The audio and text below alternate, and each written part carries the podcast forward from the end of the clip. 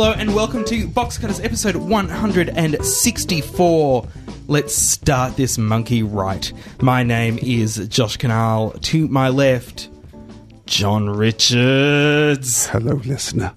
And to my right, Brett Cropley. Good evening, viewers. John's, uh, as you'll see in the video podcast, very relaxed this show. Very He's relaxed. got his feet up on the desk. It's a, it's a, it's a, yeah, it's He'll a be feet throwing- on desk kind of day. He'll be throwing shoes at Josh i- any second now.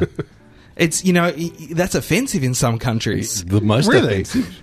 That's political correctness gone mad. Gone mad.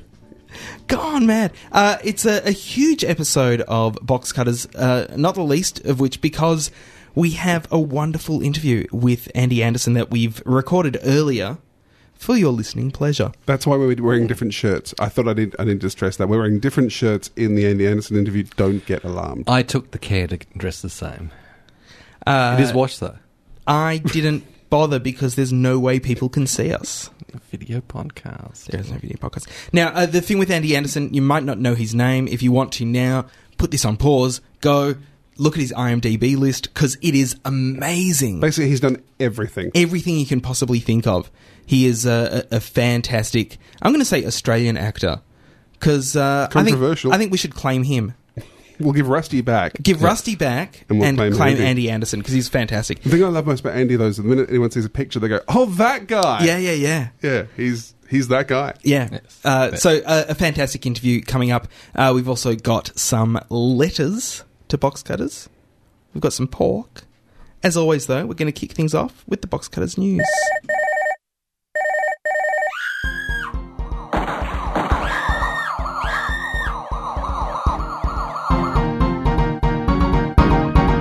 And now for the news.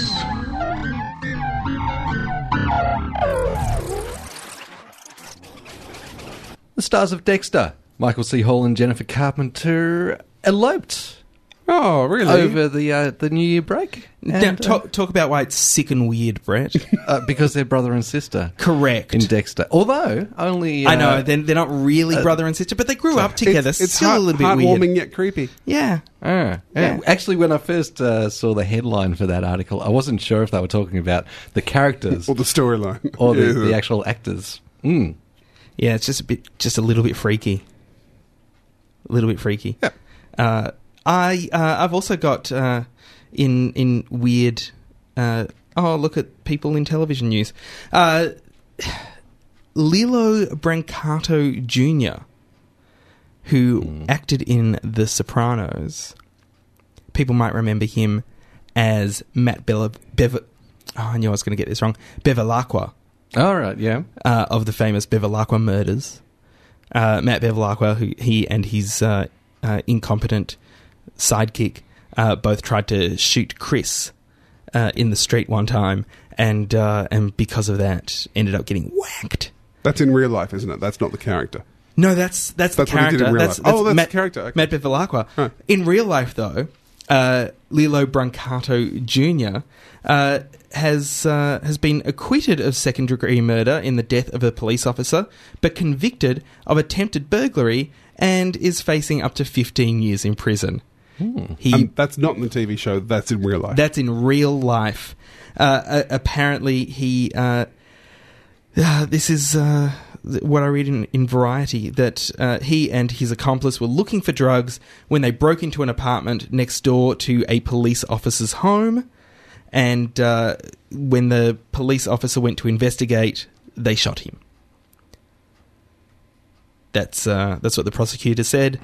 Anyway, been found not guilty of the killing bit, I- I- I but guilty so of how- the burglary bit. How did? I so mean, so the- it was somebody else that did the killing. Yes, I'm bit confused by the killing bit because the officer is presumably still dead. Yes, And they were found guilty of being there, burglarizing their house at the time. when he was coincidentally shot and killed by assailants unknown. yes, and I don't know what's happened to. Uh, uh, oh, authorities said Armento, that's his uh, incompetent sidekick in real life, not in The Sopranos, uh, shot the 28 year old officer with a 357, 357 Magnum. Right, that's a large ice cream. That's- It's the most powerful handgun in the world. Yes, hitting him in the heart. Just no buts about that one. Take it, copper. That's what he said. Uh, the dying officer apparently fired back, wounding both men. And Armento was convicted last year of first degree murder. Again, this is real life, is it? 'Cause this sounds like The Sopranos. This is what I'm getting at. completely confused. This is what I'm getting at. What the hell is going on? This is better than Todd Bridges. well, Lloyd Bridges, And Lloyd Bridges, I don't think ever uh, ever shot someone in a drug deal thing. allegedly. Did Todd Bridges do that? He was in jail for a long time. Really? Yeah, Yeah. it's. You know what? Let me check that. Is he dead as well? yeah, it's Eartha Kitt I'm not, all over I'm not again. saying anything else. I'm not saying anything else about him. The Seven Network has uh, confirmed that Chris Bath will be co-hosting uh, their uh, Sunday night news and current affairs type show with Mike Munro, imaginatively titled Sunday Night. We've waited months for that, haven't we? When's that- Sunday night. When's that going to be on? Uh, when when did they record that? Yeah, yeah. When did they record that show?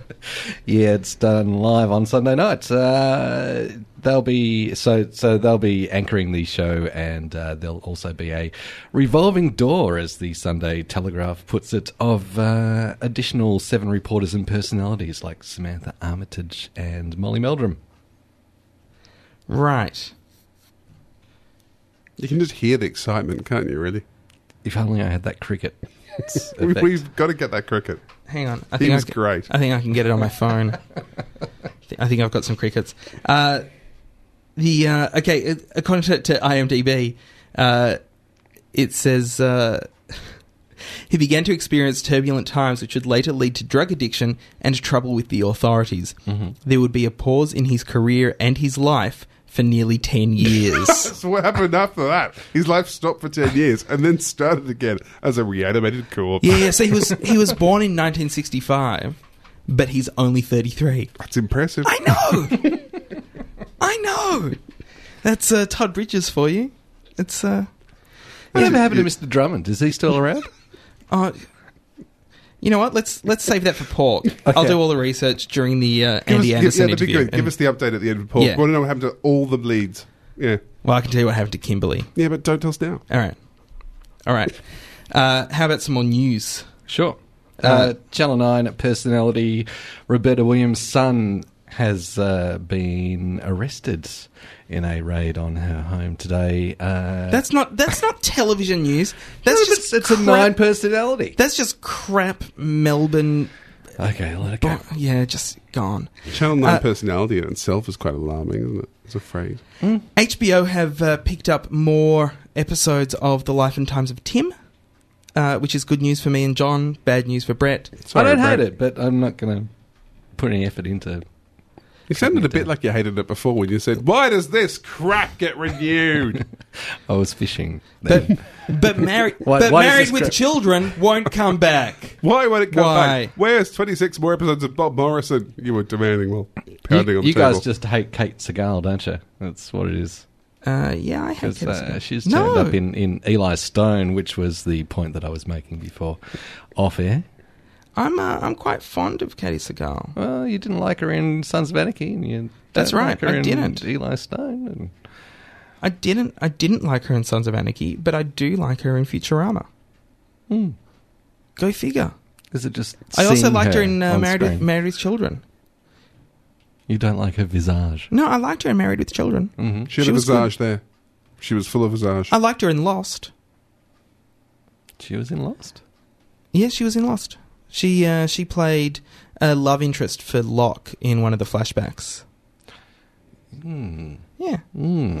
Hmm. Uh, HBO have also uh, picked up an American version of the UK series Shameless. I can't see that working, but still, let's see. Uh, y- yeah, you can't see it working, but let me give you a few more details. Go on. The lead, and this this will this will just nail it for you. The lead is being played by Woody Harrelson.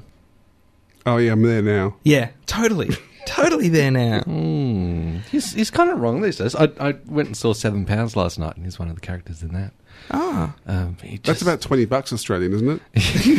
hey, nice one. Uh, and also uh, the Golden Globes were on uh, today when we're recording this. They were on uh, Monday morning Australian time. Hmm. That's Sunday evening US time. That's uh, some strange time when everybody's asleep in the UK. And and what did what did who won stuff? Well, uh, in uh, in television drama, the winner was. I'm not even going to bother with the uh, nominees. I'm just going to go through the winners. Yep. Mad Men won for best TV drama. Uh, Mad Men, which Brett didn't like.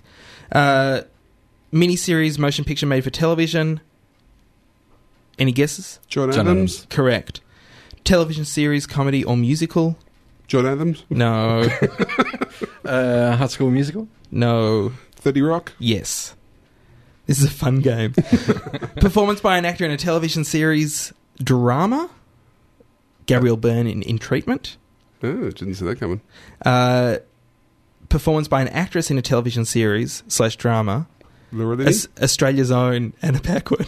really? yeah, From from Look, There Are Vampires. yeah, yeah. Look, there are vampires in True Blood. Oh, Oh. oh, wow, vampires and bad storylines. Uh, performance by an actress in a television series, comedy, or musical. Tina Fey. Performance by these are such long titles for Mm. the awards. How do they even get them on the little statuette? performance by an actor in a television series, comedy, or musical. Alec Baldwin with uh, Thirty Rock. Uh, performance by an actress in a miniseries, Laura Linney. Uh, performance by an actor in a miniseries, Paul Giamatti. Performance by an actor in a supporting role in a series, miniseries, or motion picture made for television. Tom Wilkinson in John Adams. You actually hear Triple R's clock in the background there. tick, tick.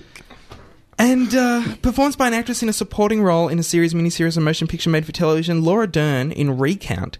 Recount is a show that we haven't reviewed, I haven't seen, and I desperately want to see because it is about the 2000, oh, the, the 2000 election recount. U.S. presidential election. Correct. Oh, Not yeah. our election. Let's give that a go. That sounds great. Uh, Yeah, yeah, it's- Specifically about Florida, I assume. It- only about Florida. And they're hanging chads. Yes. Hanging Chad. Mm. Yeah, yeah, it's it's great because we actually get to see a lynching with Chad Lowe. Finally. Finally. Anyway, so that's the uh, that's the the Golden Globes. Uh, good luck to everyone. Uh, you all did very well. Uh, you should pat yourselves on the back. Uh, for the guessing game there, we could probably just have written that list out before the awards happened, could we? That it seems the most Yeah. the most predictable. Yeah, Winners. it it really is. It really is. Uh, Uh, Jeremy Piven didn't take it out for Entourage, the uh, best supporting actor. yeah, because Tom Wilkinson was in John Adams Yeah, no, that seems fair. playing Isaac Newton, or so is my understanding.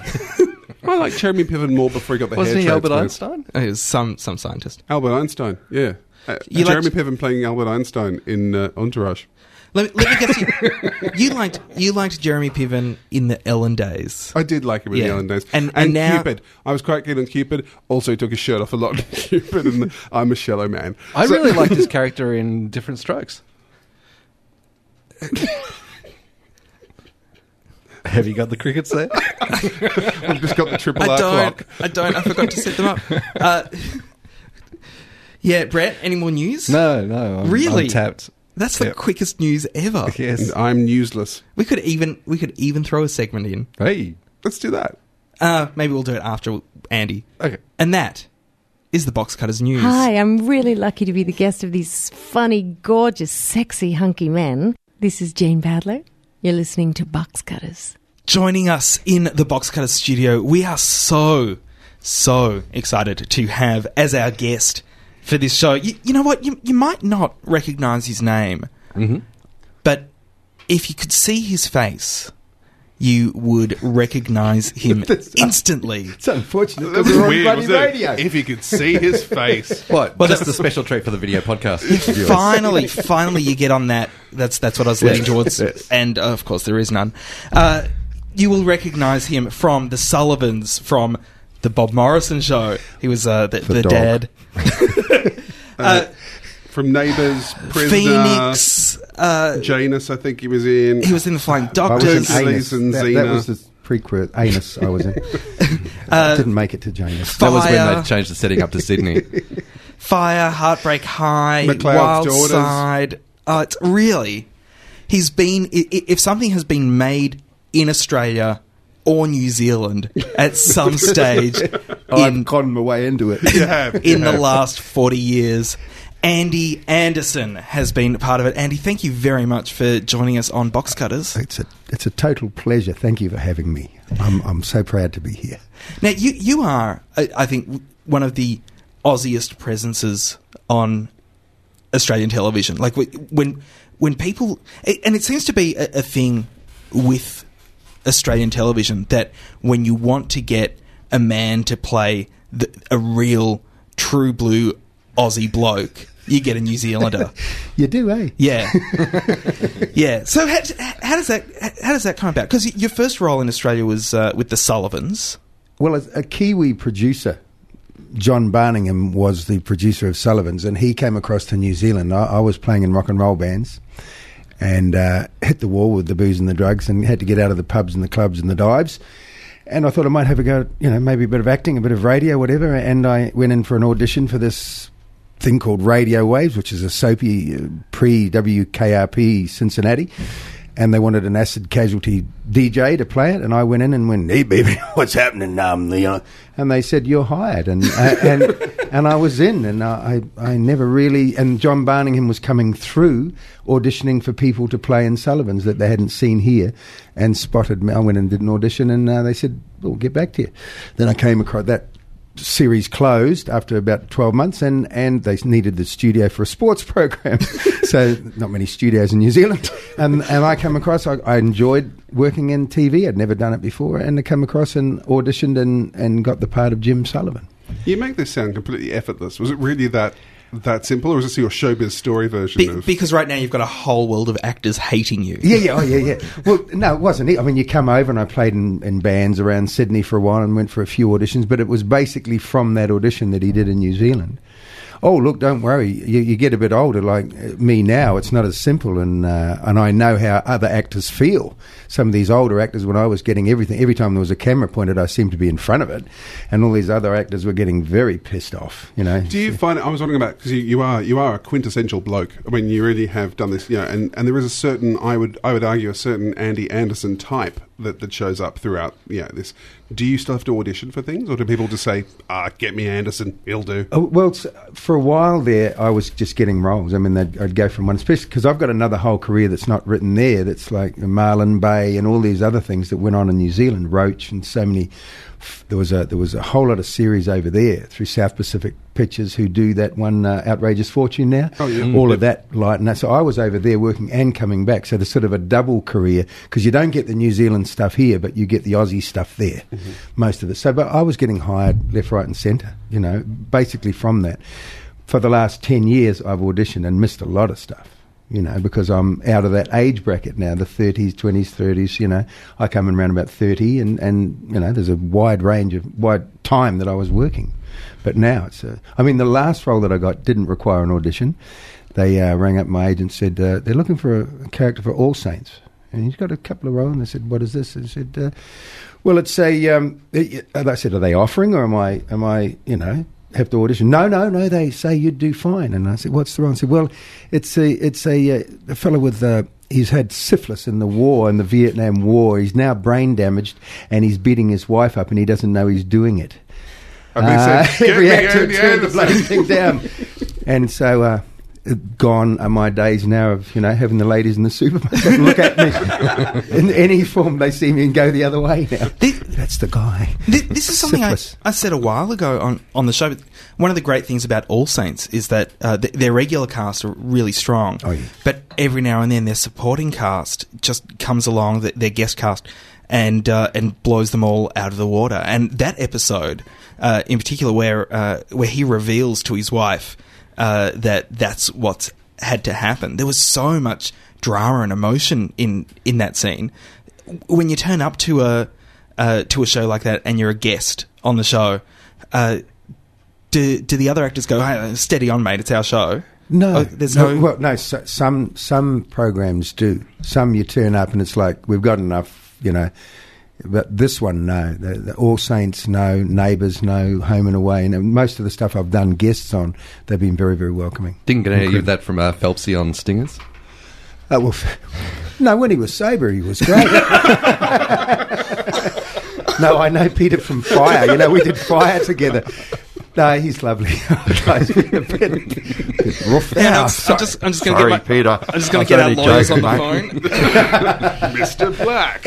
Um, I, I want to ask you, in All Saints, you've actually played two different characters in All Saints. Um, in 2007 and in 1999, you were in, in different episodes, and you've played three different characters in a country practice over the course of that run. Well, I don't remember any of them. So. and Stingers, you're in twice, playing both Frank Landis and then later Ed Cleaver. Um, when, when you do when you do shows like that, when you when you're playing, you know, coming back to play characters again, do you kind of have a bit of a panic and how do I make them different? Like, do I wear a funny wig or do a you know lisp or something, or do you just approach it the same way? I never fucking thought of that. Should have done that. No, they, they would have been easy. No, no. Uh, one was a crim. Oh, they were both crims. One was a different sort of characters in in uh, Stingers. Definitely. One was like this uh, mad bloody gangster guy, and the other one was a cop that had just sort of gone off the rails. So they were pretty different. So I don't know. something It's up to- the viewers to know whether I did a good job or not. But I mean, do you, do you ever have a panic then about that? I mean, as an actor, if you're, I was, I was worried if you're coming back into something only a couple of years after you've been it before, whether you kind of have that, that concern that people will be still remembering the character you did last oh, time. that they could. I don't know. I, th- I think they were different enough, but uh, they the producers said that they thought it was long enough between, you know, so that they weren't worried about. So I went, well, I won't worry about. It. You know your viewers better than I do. They weren't paying attention in the first one. I'll slip in and you know, they they wanted somebody that they thought could do that role, and obviously they couldn't find anyone, or they'd used too many people or something because they didn't audition for that either. You know, But, was, yeah. but you also appeared uh, in both Hercules and Xena in New Zealand. Both of them, and and this this I found quite strange because in Australia I'm used to uh, guest actors having uh, different roles over several years. Yeah. But uh, with Hercules and Xena, they're both in the same universe, and uh, you played two different characters in those two. Uh, and In- the, in and the they're- same year, In the same year. Yeah, well, one uh, did you see them? I don't think one of them. He had, you know, eye bulging out, you know, and all this stuff on it. I'm going over here, going there, and you wouldn't have recognised me. I didn't recognise me, and the other guy was pretty sort of out there. So they were two. To- one so- was one was really. Uh, a me- I mean, he talk about syphilis. This guy, he had some sort of ancient syphilis that was beyond anything we could imagine, eating up one side of his face. So you couldn't sort of recognise. So I was lucky there. You should have an album called Talk About Syphilis. We should do. Thank you. You can produce Du- duets. Yeah, we'll get you you've and a got bunch the of other idea. people to. Yeah, oh, it'd be great. You've got the idea. And, uh, and and who would win in a fight between uh, Lucy Lawless and Kevin Sorbo? oh, Lucy Lawless. Yeah, I thought Yeah. so. She's got a fart that just knock you right out. You know, he wouldn't have a show. His hair would curl. No, no. She, uh, yeah, wouldn't she? She's so ballsy. Yeah, yeah, yeah. He, he's just a wimp compared to Xena. It's funny because I know Lucy quite well. She was in a series with me. She played my girlfriend in this series called Marlin Bay, which is one of those New Zealand ones. And there's a thing called Shortland Street, and she'd been offered a part in Shortland Street. She'd done a guestie. That, that's. Did you know how she got into Xena? No, no. Yeah, no, she she'd been offered a part in Xena, and she'd done that, and then they were offering a long running part. I think it was, I'm th- pretty sure it was Shortland Street, and she was saying, "Well, you've been in, and we were on the exercise bikes together in the gymnasium," and she said, "You know, I've been offered this one, and what do you think?" And um, I said, "Well, maybe." See what's going. You're doing quite well. And a couple of weeks later, this woman that was booked to play Xena, her husband or boyfriend in New York, said, "You go there. Don't bother coming home. If you go right across the world, don't bother coming." home. So she pulled out, and they went, "Well, what about Lucy? Might be able to do it because she did such a ge- good guestie." And they basically brought her in, beefed her up, you know, took her through the. And next time I saw her, she was. She was Xena Warrior Princess, bashing the hell out of Oh, me. wow. Yeah, That's a So great gig to just get, Yeah, she know. just bang, and I mean, she'd probably never work again. I think she's married to the producer or something. now or she's something. uh, she's she's uh, been on Battlestar Galactica. Is she on uh, that? Now? yeah. She's great in that. Actually, Yeah. she's Is she? really, really good. And she gets to be Kiwi. She actually, well, she's yeah, she's an alien, obviously. Yeah, yeah, she's yeah. alien robot killer, but she's got a Kiwi accent. she's got a Kiwi the important ah, I thing. love- But she's you know because she's she's lost all of that uh, muscle, and uh, and they don't shoot her from below to make her look even more towering. But she is so much more frightening in in Battlestar Galactica. just terrifying. Just Yeah. Oh, fantastic. she's a scary woman. And can I ask you, Jane Badler was in a couple of weeks ago who, who had been in V, and she was talking about the difference between doing American uh, TV productions and Australian ones, and just the difference in, in budgets and sort of what the actors get given. On, on Hercules and Xena, what's the what's the role like from the actors' point of view? Like because they look expensive, but they're presumably not. I assume as series. They, No, they they- no, they put a lot more money into them. Mm-hmm. A lot more. You know, do, you- do you get did- the trailers and all the the hangers on? Uh, yeah, but basically the ones that I've done. Um, what's it called? Um, uh, the uh, the Rob Lowe one, um, Salem's Lot. oh yeah, I think yeah. that that was a TV thing, and they had Donald Sutherland and all these people coming in. But basically, you wheeled in. You're just a guestie in a lot of them, and you wheeled in. But you see the money, you see the camera. You know, the whole thing is is much bigger budget than what the Australian ones are. Xena was the same; it's a lot bigger, but mainly that was in your Kiwi crew, Australasian crew. There's a few Aussies and stuff in there, but that. To, you know, to me, watching that and was it Nightmares and Dreamscapes? I did a bit in that with. Uh, oh, I had a really good idea because I worked with Henry Thomas in Nightmares and Dreamscapes, and he was he was a, uh, a Texan. I didn't realise the guy from ET. Yeah, I've seen the, he Oh, was the yeah. kid yeah, from yeah, ET. yeah, Yeah, yeah, yeah. And I played this uh, Texan, you know, Texan guy, and I'm saying, "How's my accent?" And he said, "It's fine. You're doing all right," you know. And we started talking, and I thought, "What about an ET?" This because he's this he's this guy now. He's grown up. And what about if ET comes back? And I started, and then I and then I read somewhere that Steven Spielberg doesn't want any reruns or anything more. ET stands alone in it. But I had some great ideas to, you know, bringing back, and I'm writing it down. And then, then I read that. I went on the website to find if there's anything and found it. ET will never be touched. Does Henry Thomas get people going? You're the kid from ET. No, he's sort of grown out. Have you seen him? He's sort of grown out. I don't think, unless you knew, you go, I've seen this guy somewhere Right. before, but you wouldn't actually put it that he's Henry Thomas. Fabulous guy. He's great. Very down to earth. But the, the money there was, was big. The money, the, the, the, the, budget, you could see that it was on the screen rather than going and doing something like All Saints or something like that. Sort of scrabbling around trying to find So what, money what, what for was your role in that one? What, what did you play in the, the Stephen King piece? Steve, what, what was pla- your? in, in the in the Salem's Lot. I played a vamp. I got to play a vampire as a bus driver Oh. who, who who hated the kids and basically he How up, that different to a regular bus driver? No, I don't know. It's in the tram drivers. You know, well, I based myself on some of them. Yeah. But they did all this stuff. He just said, just scream. And so I went, Rah! and then they added the teeth in post production and stuff. But I saw I got quite scared. Because I've been in everything that's like horror things, and that's my least favourite genre of all.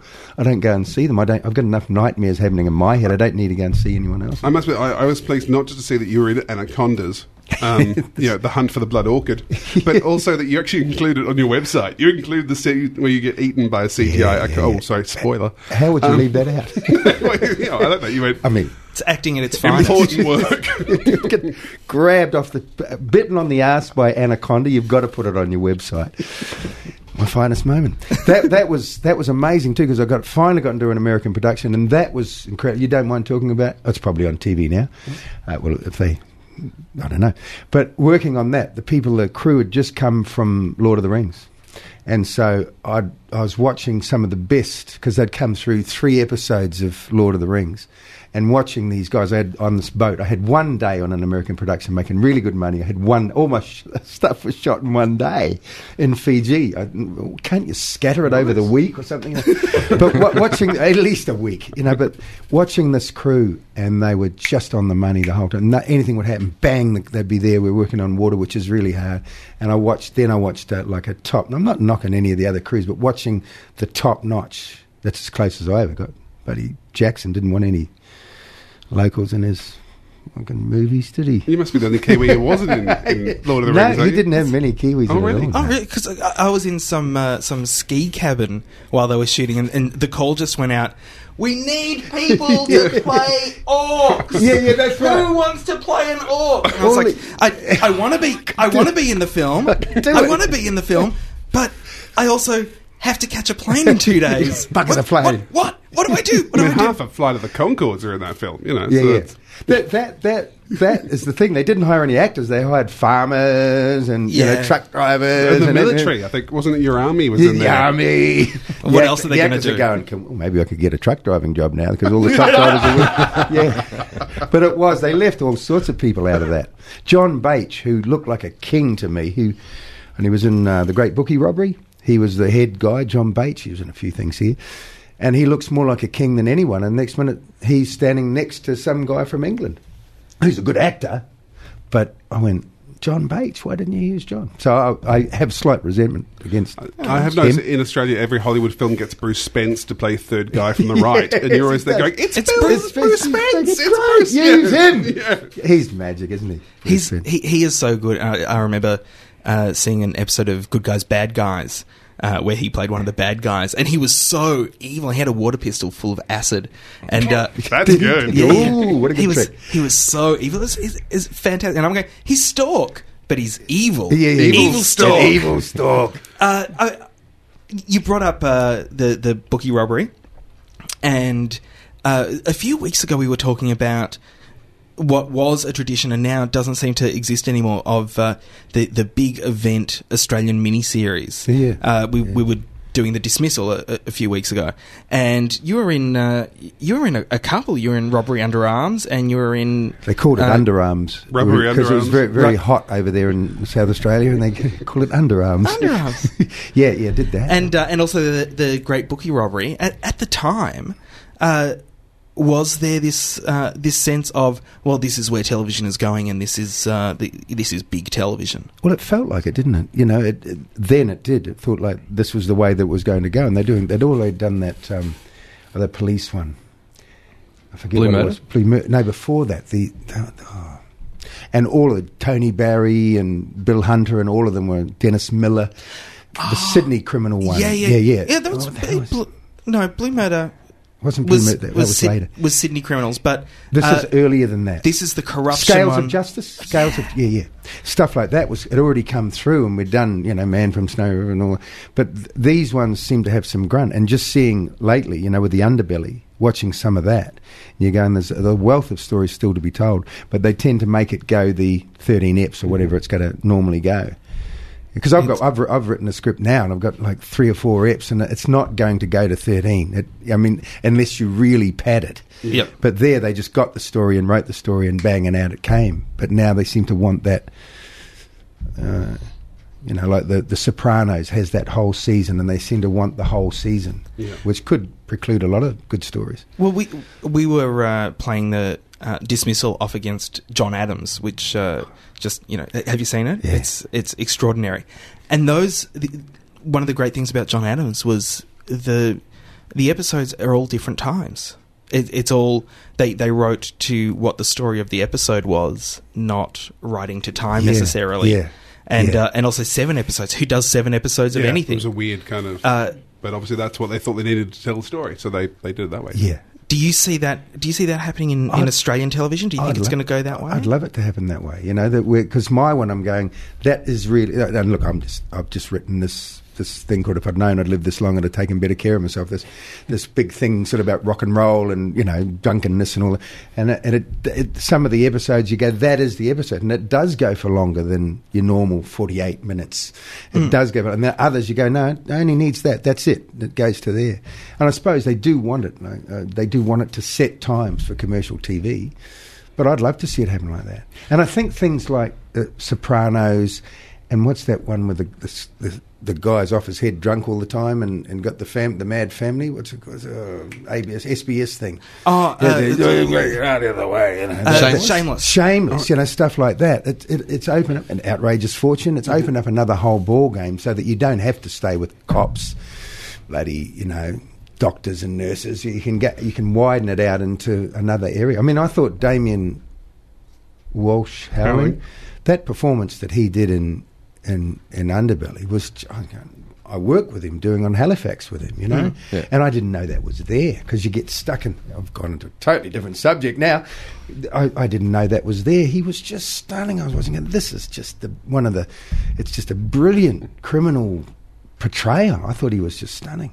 I wanted to ask you about. Uh, it's funny. Did I get into that? oh, we went over there. With the one exception of Underbelly, I mean, this year people talked about how, well, 2008, how great it was for Australian television, and yet I was, I found it to be just, yeah, we're making more of the same stuff we've always made. I look at New Zealand, and New Zealand television strikes me as being so much more interesting and more creative than what we do here, with things like, yeah, last few years, like Madaku and Outrageous Fortune and um, Beginner's Guide to, was it Beginner's Guide to Sex? it was a sort of Yeah, three yeah, part yeah, yeah, series thing. yeah, yeah, yeah. Um, it, it seems I, that- I don't watch foreign television, John. So uh, it, it You seems need that New, subtitles. it seems New Zealand's really taken off um, in the last few years, particularly with making television, which we don't get to see here for some reason. D- is that true? Do you get the feeling that things are now happening in, in Kiwi land a lot more than?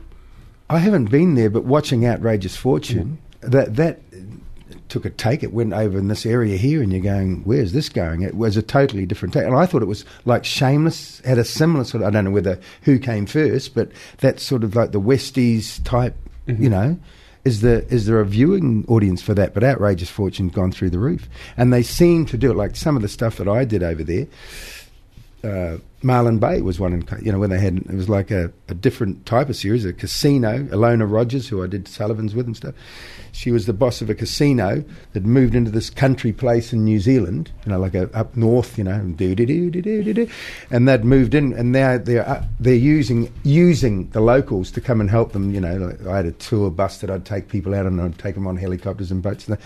but that was a different one. You know, seeing the city, you know, the big the big uh, sort of conglomerate thing, how it affects a country town, and that went gangbusters over there. It seems New Zealand stuff. It tends to be a little bit um, a little bit weirder, I think, than ours, and a little bit more introspective. And I think Well, both of those make for more interesting we- television we than only yet another have- family drama. we only have three shows that are non soap opera shows in, in Australia. There, there's a, a cop drama, there's a medical drama, or there's city people move to the country. yeah. That's all we seem to have in, Well, in Australia, and and there are so many more stories to tell. But Because uh, Madaku, I think the Madaku, I apologise if I'm mispronouncing that, was this New Zealand, it was kind of like a Maori Twilight Zone series in which every Yeah, episode seen it. terrible things would happen. It was great. Well, Mataku, yeah, that, that does mean, doesn't it? That Yeah, it was means a that- taboo and- yeah, yeah. yeah, yeah, yeah. Basically, But- every episode, someone would do something that was taboo and then get punished horribly. Well, they did one. They did a series over there called Gloss, which was um, about the fashion industry. Just about a fashion magazine called Gloss, and they had all the pretty people in the eighties. You know, all these pretty people coming. Kevin Smith was in there, who died. You know, the, recently. was so pretty. He was. He He, was was, gorgeous, pretty. man. He was lovely, and he was in Marlin Bay and a few other things. But they held that. It was on a, on a fashion magazine that went for about five, se- four or five series. Lisa Lisa Chappell that was that was doing McLeod's Daughters was on it. She was like the darling of the thing. You know that most of the Kiwi actors that are over here now started off in things like that. But that was a fashion magazine. Then they'd have something to like. I I played with John Bach in this thing with uh, Marshall Napier and a whole lot of different people, and it was about truck drivers. You know, the two one uh, takes the big trucks out onto the main road, and the other guy works around town. He's a ladies' man. You know, the normal sort of you know wanker guy that I usually get to play this dickhead. You know, but that was an original truck drivers and stuff like that. Do you so ever- they do they do reach out and have a go. Do you ever know. think about going back? I mean, is there enough of an industry in New Zealand Oh, for you to consider it? Well, I, I think you know, for me at the moment, um, the reason why I was going to go back is my mum's ninety three. You know, and I was thinking, well, go back there, and then I, I scored this Billy Elliot thing, and, and I talked to mum, and we decided to stay. So I can work on either side. If they really want you, I'm, I'm in a position where if they want you, they want you. If they don't, they don't. Uh, if they need some old wanker, dickhead, then they get me, you know. But uh, I, I'll, I'll, I have worked, like I say, on both sides, so it's it's just a matter of, of whether they want you at the time. So if I'm there, I can I can still work. I won't get anything from Peter Jackson now because I've just bucketed him on, on that's, uh, he doesn't national listen. radio. He doesn't. He, He doesn't, doesn't listen He to us? doesn't Oh, listen. good. It's, uh, it's fine. We're Why, talking Would, why wouldn't he, Why wouldn't he listen to this? this Well, is, it's- be- because he, uh, you know, he's he's all about film and he doesn't really care Yeah. about. He doesn't Yeah. really respect television. I don't think. he's left people. Peter Jackson. He's left people. Yeah, he's just Yeah, he's he's uh, up himself. It's I've too never big. liked him. It's too big now. too big. Ah, so uh, if you've just joined us, you're listening to the Peter Jackson bashing hour. People have been let down and not been allowed to play Orcs by Peter Jackson. so, uh, Andy, you, you said that you're you're writing your own uh, your own shows. Is it uh, easier to get a, a look in when uh, when you're writing if you've been an actor and you know all the people in there and uh, Well, yeah, so, some of them feel uh, I know there's a big. Um, he's an actor. Oh, and he wants to write. Next, he'll want to direct. You know, there's that sort of thing. Yeah, I know we already feel that way about Yeah. Phelpsy. exactly, exactly. You've got, you've nailed it. No, just stepped into my own trap there. but it, it is that. Um, I know he did some All Saints, didn't he? Yeah, Yeah, yeah, yeah, he- yeah. yeah I heard he, He did, but before but before he did that, he wrote a letter to the Green Guide in Melbourne, uh, talking about how he's also a writer uh, as as well as an actor, but aren't actors great? Yeah, and, yeah, yeah, uh, yeah, yeah, yeah. and and cops a lot of flack for that. Yeah, Which yeah. Oh, on- okay. Well, I won't go there. Saying that, that in through the, uh, the the process of shooting, that the actors were actually coming up with lines, so they should be getting a script credit. Oh, Yeah. oh. Well, Stirring I'm with Peter there. yeah, yeah. but it, it, I wrote uh, three of the episodes of this Marlin Bay thing that were on it. So I had the ideas and I put them forward, and I went, "Oh, go for it." But it's. I think over there also it's a bit easier. And I wrote this. It was a film, and then I was trying to get it up, and we almost got it there, and almost made it. And then they changed, you know, the funding bodies, and you know, and and it was basically watching some of these new serial. Like, I'd never watched um, uh, Sopranos and what's that that Western thing? Deadwood. Deadwood. Never watched something. You can you can make a series out of anything, and I saw that um, Shameless as well, and I went. This one, my, I, I thought my one had more legs than that. You know, it was a, like a rock and roll musician. Basically, I was heading out to do Heartbreak High. I was playing an alcoholic sports. As usual, Oh, an I- I alcoholic think- sports. I uh, think you told me. attention. was there. Yeah. It was you. Yeah, yeah, yeah. Because. I had that immortal line, nothing is more important than football. That was to you, wasn't it? That was well, you know what? It's, I, d- I don't know. For me, I was drunk at the time as well, and, and all my well- sports teachers were drunk. And Yes, well, I was I was a trainer and I, I was out there, and that was one of my lines. And I, I could have sworn I said it to you. no, it Because wasn't. we- It, no, no, it wasn't. But anyway, wasn't I, me. Uh, I, uh, I was I was driving out to Heartbreak High to do this line, and it was my best line for the. But I was driving there, and there was an old drunk standing on the side of the road, serenading the traffic. And like this is like like eight thirty with full traffic, and people are pulling up at the lights. He was at the lights, and he's everyone away, and he's zeroing in, and people are pulling up, going, "Please don't come to me, don't come to me." And I was just looking at this guy, and I went, "What if that was Billy Thorpe? What if that was?"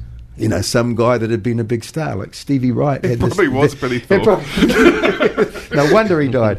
And and and I and I started putting this stuff together, just going. You know, he's caught. There's this rock and roll guy, and then he comes back, and his his son and daughter now got their own band going. He's pissed everybody off. He's used everybody that he could ever use. The band doesn't want to talk to him, but they're thinking about some sort of reef. You know that because that. Long way to the top. If you want Yeah, all yeah. these bands, and everyone goes, "I'll never play with him again." They go, "There's money." They go, oh well, maybe we could do a little, you know, getting a band back together, and it sort of got all these elements going on. And I thought, well, what a what a what a great movie. And then uh, then I thought, do TV with That's it. a Did great see- series. yeah. I think that'd be Oh, brilliant. I Did you see too. recently the uh, Producers, listen to me now. the uh, the Angels documentary? Uh, no way, get fuck fuck off. No, no. Uh, it Is was- that coming out? Uh, no, it was on. Uh, It it was was on on SBS SBS a few weeks ago. yeah, Oh, a 'cause I couple of months ago, and uh, and it, it was amazing. it was about the reunion tour of uh, you know Doc Neeson had the Doc Neeson Angels, and the others had Yeah. the original Angels, and then they came back together to be the Angels Doc again. Neeson's original Angels. Yes, on, on stage, and it was uh, a- an extraordinary documentary of people who have worked together for so long, never really liked each other, did something amazing, Yeah. and people rely on it. Yeah. But that that whole thing of uh, if you're in Australia or in New Zealand and you know, and your surname isn't Finn, uh, Or Hunter. you- yeah, you, you could have had you could have had a really long career, Yeah, yeah. but still not really have made all that much money. Yeah, yeah. And And uh, they're creaming it now. aren't they? I mean, they're, they're, were on the road for about three months. the Angels, yeah. oh yeah, yeah, yeah. They were. the, uh, the Countdown Tour had had a, a selection of 80s uh, They- they bands did, yeah. playing. Well, they- they've done two or three of those. Yeah, well, let's see that. I, I, I was talking to Doc. No, no, I, Doc and I were talking, you know, and I was talking to Doc about it, and he was going, "No, he's doing his own thing." And he had two albums. He released two albums. One of them he, he sort of farted around. Then he did another one, and I played him my album. We were talking about, you know, just old farts because I was in the Missing Links. I mean, this goes back to 1960. 64, 63, 64. The hmm. missing You would have been like three or four. Yeah, I was. I was just Yeah. a baby. Just a baby. Yeah, like, yeah, but but that that whole thing of bringing a band back together with all of that baggage that comes with that, it's like bringing a divorced couple back together. Only there's five or six of you, all with their own grievances, you know. But but the people go, we want to see the Angels. Doc's mob's not doing any good. The Brewsters mob's not doing any good. We basically have to talk, you know. And they talked, and they've got together. Apparently, it's going really well.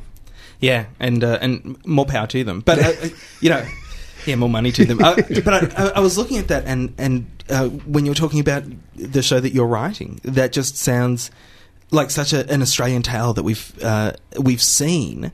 Uh, we know is a huge part of Australia and our history and our rock history.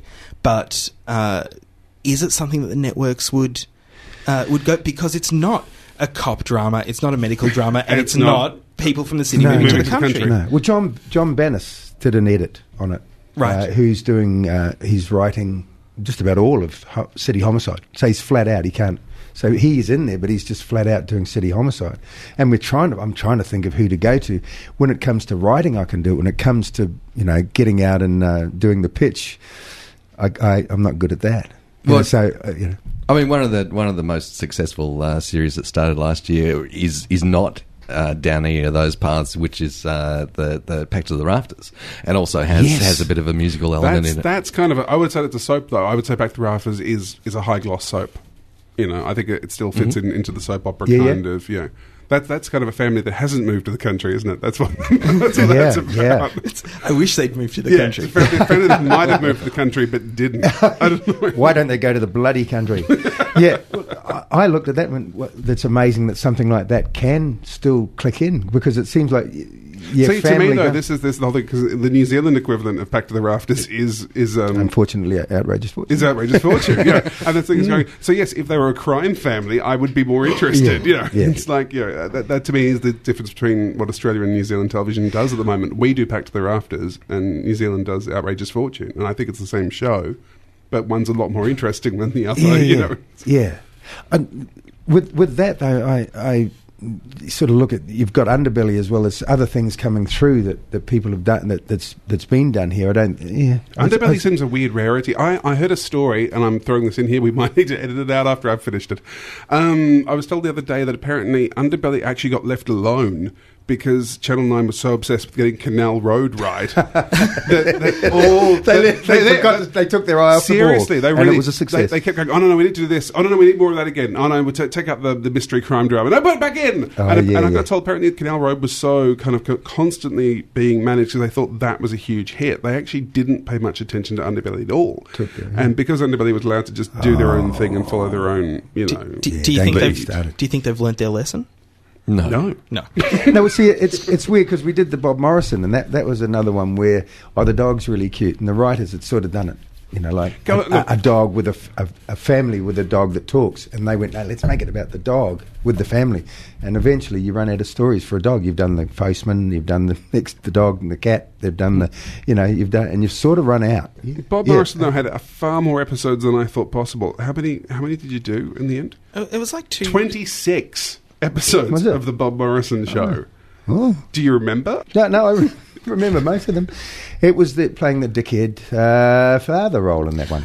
This is this. This might have to go into a dub, double interview, but the dickhead father as uh, as an Australian character, we see that a lot, and uh, I find it really offensive w- when you have to play a dickhead father, the dumb father, you know, the the sort of father that people go, "Oh, stupid dad." H- how do you f- feel about that? Uh, you know, Well, I've played a few of them, you know, a few of those sort of. Yeah, it, it is hard because uh, I used to watch. Um, it's not just dickhead fathers; it's basically dickhead older people too. So I've hmm. got an ages and a and a sexist, would you call it? Yeah, thing where it you go, you know, like I, I watched John Wood in Blue Heelers, and he's you know cop, been around for years, and all he basically did was go. The young ones go. I've got an idea. We're going to go there. The brand new cop, rookie, bam, bam, and they solve all the crimes. And he's there going, if I catch you doing that again, I'll, you know. And he's always coming over as the dickhead, hmm. like someone with no brains at all. And I'm going, use. I, I always thought use him. He's such a fine actor. and but it, he seemed to be caught in that one where you get caught in the youth market thing. That's probably Channel Seven's another channel I'll never work on again. Um, you know, but Oh, we, I can I can pull that back. Don't worry. But you know what I mean. I, I found that, and I find that thing of you've got to be an idiot to make people laugh. That's another reason I think All Saints is doing so well at the moment and is is so strong. Uh, is you've got people who are just acting like people. You've got John Howard in there as you know he's a, such a fantastic actor, and John Waters, and Oh, uh, sorry, yeah. and they just and, and they are doing great work, and they're not idiot grown ups. They're not idiot older people. Yeah. They're uh, older people who have experience, who have something to, to teach, and they're also older people who are willing to learn from you know from their younger uh, counterparts, and uh, they're great characters. Yeah, yeah, yeah. You don't have to have someone that. that- I mean, that's what John was reduced to. I thought, and I'm going, yeah, make him like like he's perfect case in point. Even when he's he's the lead in it, he gave me a lot of room to to move. John Howard. John Howard, a lot of room to move, and was there and was on. I mean, one in one of them I ended up going the blub totally. You know, I thought of my father because he died of Alzheimer's, and I was thinking of dad, and I got caught in that thing where he just terrified, and I and I ended up in tears, and he, John, basically, goes, oh, Jesus, you know. He, he- you know, like he did what his character would do: was go, "Oh, we're going to the blub, yeah, okay, you know, we'll sort it out. You sort it out." And it was beautiful because we didn't know I was going to go there. I didn't know I was going to go there. Then they went, "Oh, that worked well. Let's do it again. Let's go for close-ups." Shit! If I'd known that, if I'd known that, I would Save it for the held close-up. back. Save it save for the close-up. so I don't know what ended up on screen because I haven't, haven't seen it. But I just, when I was watching him, you know, uh, when I watched his reaction, I went, that was perfect. And he was there with me the whole time doing it and not taking away from anything that was going to happen. When I did uh, the neighbours playing the, I always get recognised for neighbours. It's really weird. And they think I'm Shane. because you're a mangle. I mean, No, you're a Scully, weren't you? Scully. Oh, Scully, a Scully. I was the brother for Scully, and I never know. They go, "You were on Neighbours," because people, uh, even we're on fire when we're on fire. When we were doing the series Fire, Shane and I used to get confused with one another. I don't know why, because we don't really when you, when we sit together. We don't get confused because they can see through us. But when there's when we're apart, he goes, "You were on this one, you know, on you're on Neighbours," and I'm going, "Well, I was, but I don't think you're the I'm the guy you think I am, you know, because I played Mick, the other brother, you know, that, that came to town and pretended that he was doing fine, you know, and he's left home. He's got, and basically, oh, you're the black sheep you're brother. the black sheep brother, and uh, and you go the blub there. You're not allowed to go. Uh, did you know that males aren't allowed to cry on neighbours? no. No. There you go. What, what, what's the rule? well, I, for, I, I do you know? I, he- It's just un-Australian. But, but you got to be. You can be a dickhead. You can not let it cry. You can't go the blub. But he, he was basically come down from the country and uh, was putting the story out like, you know, I'm doing really well. I'm going, and he, he was he was finished. He was full of depression and and he'd lost everything and he's wondering what's going to become of him. And finally, he tells. What was his name? It wasn't Mick. My character was Mick. you, were, you were Mick. I can't remember the other Scully. what the other Scully. Anyway, he was my brother, and I'm telling him about uh, uh, really. I am a mess and everything. I, I, I, I can't do it. I don't even. I've got lost all my confidence. And basically, that thing that men go through when they reach a certain, some men go through, reach a certain age, and there's no room for them anymore. And I went to blub, and they went, oh, "Cut. Um, we don't cry." I've gone. Okay, what do I do? Okay, I'll go just to there. You know, it was really, so it's it a was really, rule. it was really It's like working I didn't Chaos. realise. Maybe it's changed now. Maybe they keep crying for very special episodes. Maybe, you know, it's like this week. this week he cries. It's like weddings. Yeah, yes. know. Anyway, we don't need to go there. Andy Anderson, thank you so much for joining us on Box Cutters. It's it's been a world of stories, and I, I really think we've only touched on about half of it. We have. We'd like to touch you again. I'm open. I'm open for being touched. Uh, if, uh, if if people are interested, they can see you in uh, Billy Elliot, uh, currently in Melbourne. Yeah, um, uh, we're here for six months, and I whack a lot of kids. So if you don't like the kids, uh, put a special order, and I'll whack them extra hard with my boxing gloves. Thanks so much for, for joining us on Box Cutters. It's been uh, extraordinary. It's been a total pleasure yabbering on about me. I'm your postman. I have a letter from you. Did you read it? You're a godsend. Savior. No, I'm, I'm just the. The postman. The postman. The postman. The postman.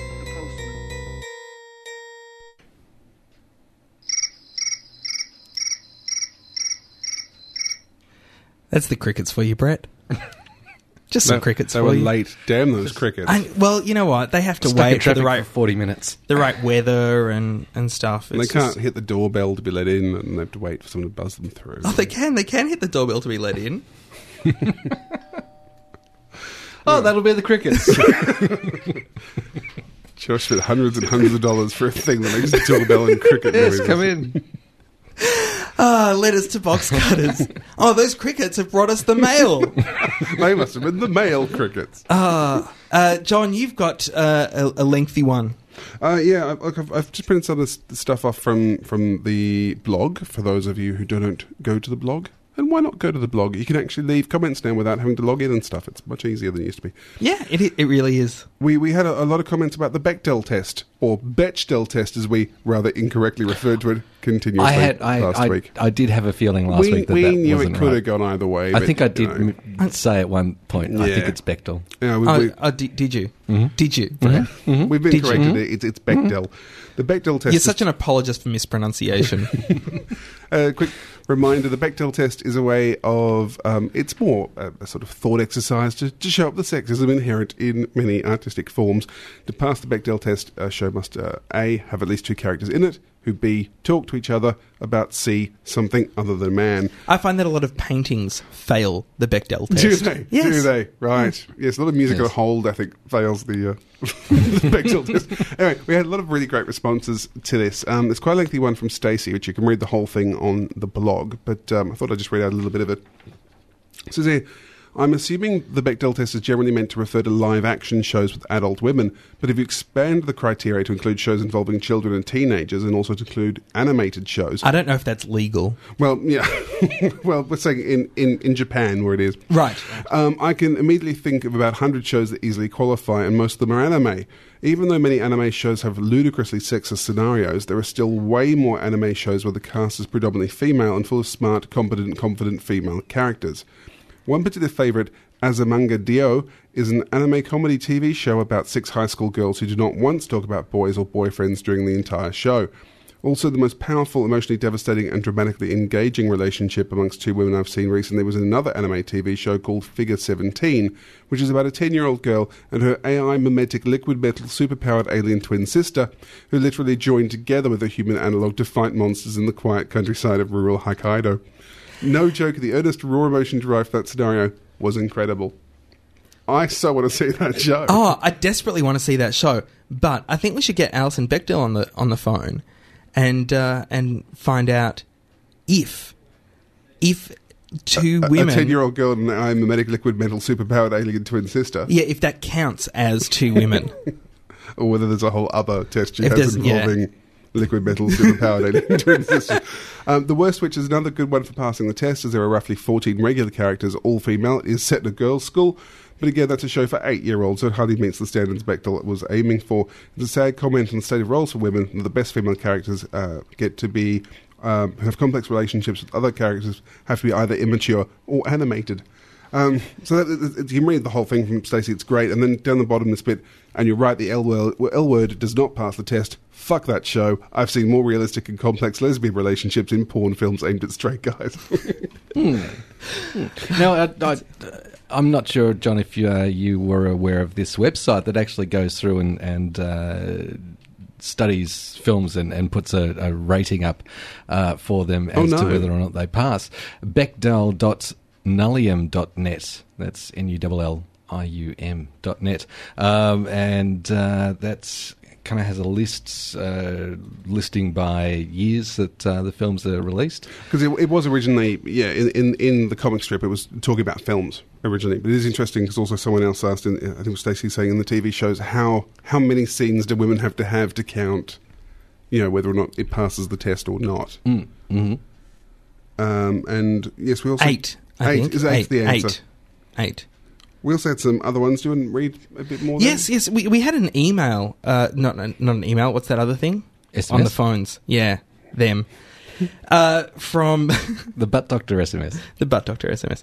Uh, from uh, Paddy Red, who says, "Memo to all Lost fans: Watch the internet. I have a feeling the premiere is gonna get leaked." Have you come across anything yet, Josh? You're the uh, resident lost obsessive. I have not, but I don't really look for anything online about Lost because everything's a spoiler to me. What the show's called Lost? Spoiler. In fact, actually watching the show is a spoiler to you, isn't it, Brett? Uh, is it Josh? Do you feel like you're watching the show just gives away what's happening in the show? S- Sometimes it does, yeah. Sometimes it does. I go, oh, oh, I didn't want to see that. I, I didn't know it was coming up. Um, Dan Bow left a, a comment. Uh, oddly, according we talked last week about Swingtown. He says oddly, according to Amazon.com, the first episode of Swingtown is frequently brought together with The Dark Knight and Wall-E. Please God, someone tell me there is a link there that doesn't creep me the hell out. Thanks, Dan.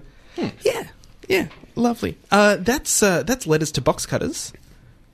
If you want to send us an email, you can hooray at boxcutters.net or send us a text 0458 cutter.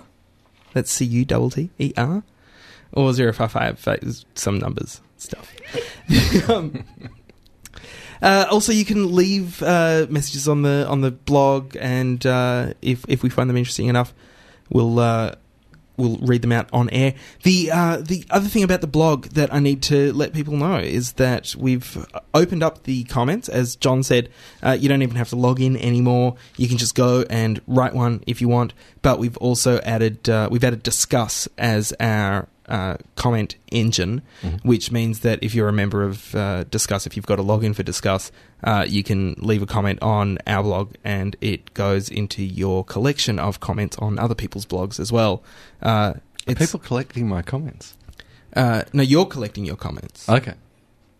well, you're not because you don't have a Disqus account. Can, I, but can, John I, is. can I collect Yeah, Brett's 'cause- comments Because I've got a Disqus account, so can I collect Brett's? I signed No. up for a Disqus account uh, this week, so Oh. I could post on the So, blog. Yeah, yeah, so, so you- now so- I can collect Brett's. No, no, you can't collect Brett's. Because I want to collect them. I you can get it, set. but you can get an RSS feed of just all of Brett's comments all Mm. over the internet Can I frame them? if you want. Okay. The other thing we've added uh, just uh, today, when we're recording this, uh, is Facebook Connect. So if you if you're in Facebook and you've got a Facebook ID and you want your comment to be posted up on your wall, Is that I how it works? I think so. I think so. Mike Beckham sent, sent me a, a comment saying that's how it works. Not entirely sure. Haven't seen the evidence of it myself, but all the kids are talking about it. so there are lots of ways that you can leave comments on the blog. That's at boxcutters.net. Uh, and that's letters to boxcutters for another week. Hey, um, when I cast my pod, it's with the box cutters in mind. Box cutters, pod, cast, done. Pork is on the table. I think Jess Maguire's here. Oh, really? With a yeah, pet with, a, with a duck. pet duck. Uh, the, uh, okay, so the challenge was to find out what's happened to all the main cast of Diff'rent Strokes. Uh, It's not really a challenge, is it, if you have a laptop and Wikipedia? not a challenge. Not a challenge at all. Brett, you wanted to know about Mr. Drummond? Yes. Uh, just uh, a lot of stuff. He's he's done a lot of work. He's not Uh, dead? He's not dead. not being Uh, touched by tragedy? He uh, he reappeared as Mr. Drummond on The Fresh Prince of Bel Air in 1996. Really? It's a little bit tragic. That's a bit weird. Yeah. Uh, and he's uh, had a stage role in Ancestral Voices in 2000, uh, but is now screenwriting and in comfortable retirement. Not in any drug deals gone bad. Good for him. It's uh, Conrad Bain played Mr. Drummond. Mhm.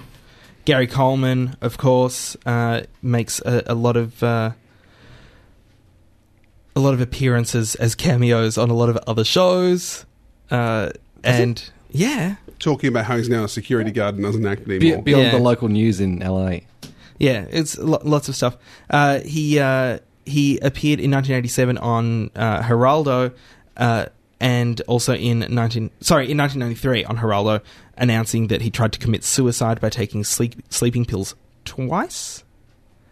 Uh, and uh, other than that, they say he's uh, worked as a security guard. He's been portrayed by Dave Chappelle, uh, and uh, you know nothing other than all the assault charges that uh, we've read about in the past few years. That's Gary Coleman, angry, angry little man, four foot eight, four foot eight. That's about $20 in Australia.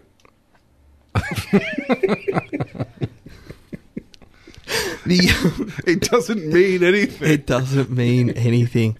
The uh, uh, Dana Plato, uh, of course, tragically died of a drug overdose in 1999. She took. Uh, she was arrested before that for forging a prescription for Valium.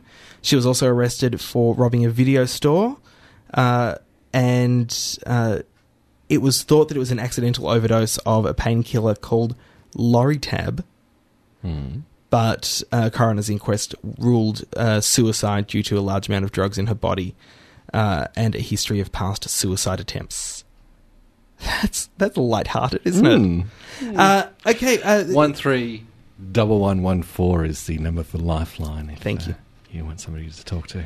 uh, But not about different strokes. Don't just ring them up to talk No, about different strokes. that's, that's the Lifeline number. yes, uh, Daniel Ray Cooksey, who uh, uh, was also in uh, Diff'rent Strokes as oh god, I don't Was he Brian or was that the the Oh, that annoying was little Sa- kid Sam, in Sam. Family Ties? Yeah, he was. Uh, Brian was the annoying little kid in Family Ties. But they both had the same hairstyle. no, that didn't was they? Andy. Andy was the annoying little kid in, in Family Ties. Brian was the annoying little kid. This is like in- a terrible dream. Isn't in it? It's a terrible dream in which you're stuck with a man who's telling Alf. you what happened to everyone from Family Ties. It's like There's there's just this this like cookie cookie cutter template of, of annoying little kids with, with bowl cuts. But also, they all have the same future hair. as well, who all then go on to have bad drug deals and, and, and minor you know, crime Yeah, charges. Possibly. It's like what this- happened with uh, your Danny from well, Different uh, Strokes? Danny Cooksey, uh, who was Sam, who was the kid who was brought in in the last couple of seasons of Diff'rent Strokes because Gary Coleman wasn't cute enough anymore. hmm uh, has performed uh, lead vocals in a heavy metal band called Bad for Good. You know what? Christian heavy metal. The the kid from uh, the uh, the courtship of Eddie's father Hmm. also ended up in some kind of heavy metal band. So there's there's five kids playing Billy Elliot in the current version Yes. of Billy Elliot Oh, playing really? here in Melbourne. So there's five kids who they, they cycle through. So from the five, we can basically have one of each each potential child actor future, can't we? Like you know, one will one will have terrible drugs charges, one will form a heavy metal band. One will commit suicide. One will become a, a night watchman who appears on uh, Tonight Show's making fun of himself. Yeah. And the fifth one, Uh, plastic surgery and skin whitening treatments. even though they're white, they'll be even whiter than they were before. They'll be like that, that suit out of the Aha video clip. You know who? Uh, you know who, who's done all right for himself? Who's that? Shavar Ross Who's that? played Dudley, Dudley. Arnold's best friend. Oh, he was a bit of a dweeb on Diff'rent Strokes, wasn't he? So what- He, what's he do now? Well, now he's the CEO of Tri Seven Media Inc., an entertainment media company. Mm-hmm. Who is the pastor for a church? The church was called the Alive Church, so I don't think it was a very good church. It's it's got one of those names. It's just one of those names. Uh, For those who just tuned in, we've spent the last three hours going through what happened to all the characters from different strokes. he was in Family Matters. He was in Chicago Hope. He's done heaps of stuff. Fresh Prince of Bel Air. Uh, it's uh, a, a rich tapestry of uh, of human existence. The what happened to different strokes question. Well, this is what pork's for. Can, can I can I mention something not different strokes related? Is that no. Uh, Yeah, go go ahead. What Go happened ahead. to Mrs. Garrett?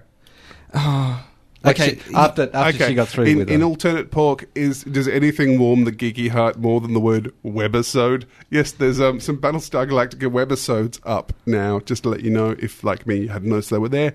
Ten episodes that make a kind of thirty-minute self-contained Really? story about Felix Gaeta. The term just leaves me cold. Does it? Yeah, You maybe could- I'm not geeky enough. Well, I I just got excited. There was new Battlestar unusual. Galactica I could watch. New Battlestar Galactica. So yes, new Battlestar Galactica. Half an hour's worth of Felix Gaeta with a cliffhanger every three minutes. It's great, Normally, I'm perfectly geeky enough. but not geeky enough to Not enjoy for some webisodes. webisodes. Well, they're little five minuters. Little sort of like they're more like three minutes, and there's about Oh, ten of them. Jesus. Yeah, They so be there's stuffed. there's a cliffhanger every every. But you can download them all in one pack that someone's you know mini over. I mean, yeah. You can Ah. watch them all at Oh, the, you can the pirate sci-fi, them. Is that the what you're saying? You can sci-fi pirate them. website, sci-fi.com. channel. Uh, really, I got I got nothing on uh, uh, Mrs. on Garrett. Charlotte Rae, who played uh, Mrs. Garrett, other than uh, she Facts was of Fa- Life. Facts of Life, and her sister died in 1998. Oh. Uh, Maybe she ascended when the rapture happened. ma- Which maybe. one? Just throwing Maybe. it out there. Uh, now, th- also, uh, I was interested to know what happened to Adelaide from Yes. Diff'rent Strokes. One of the uh, one- of the nannies. Adelaide Brubaker. She uh, Nedra Volz was her name. She I, I remember her appearing in the film Moving Violations, which uh, I was a big fan of when I was a kid. Was she also in a police academy? Uh, Like there was some scene with her sitting in that a was urinal. that was Moving Violations. That was moving violations. That was Moving Violations. She died in January uh, 2003. Oh. His Dabs and Friends. Oh. Uh, that's that's all I've got on. Look, I'm I'm closing the thing now. I'm closing it. I'm not looking at any more different strokes. That brings us to the I end. can't Of, stop. Just found Mrs. Garrett. Woo! That brings us to the end of Box Cutters episode 164. I want to say thanks so much to Andy Anderson, who gave us that excellent interview and really shared so much of his life and burnt a lot of bridges to speak to us. Uh, and uh, thanks very much to 3 Triple R, whose studios we use for recording this podcast each and every week. You can find them on the web at rrr.org.au. Thanks to Crumpler, our giveaway sponsors, who will have more stuff for us to give away to you very shortly. If you want to email us, as I said before, hooray at bu- boxcutters.net or text us 0458 cutter.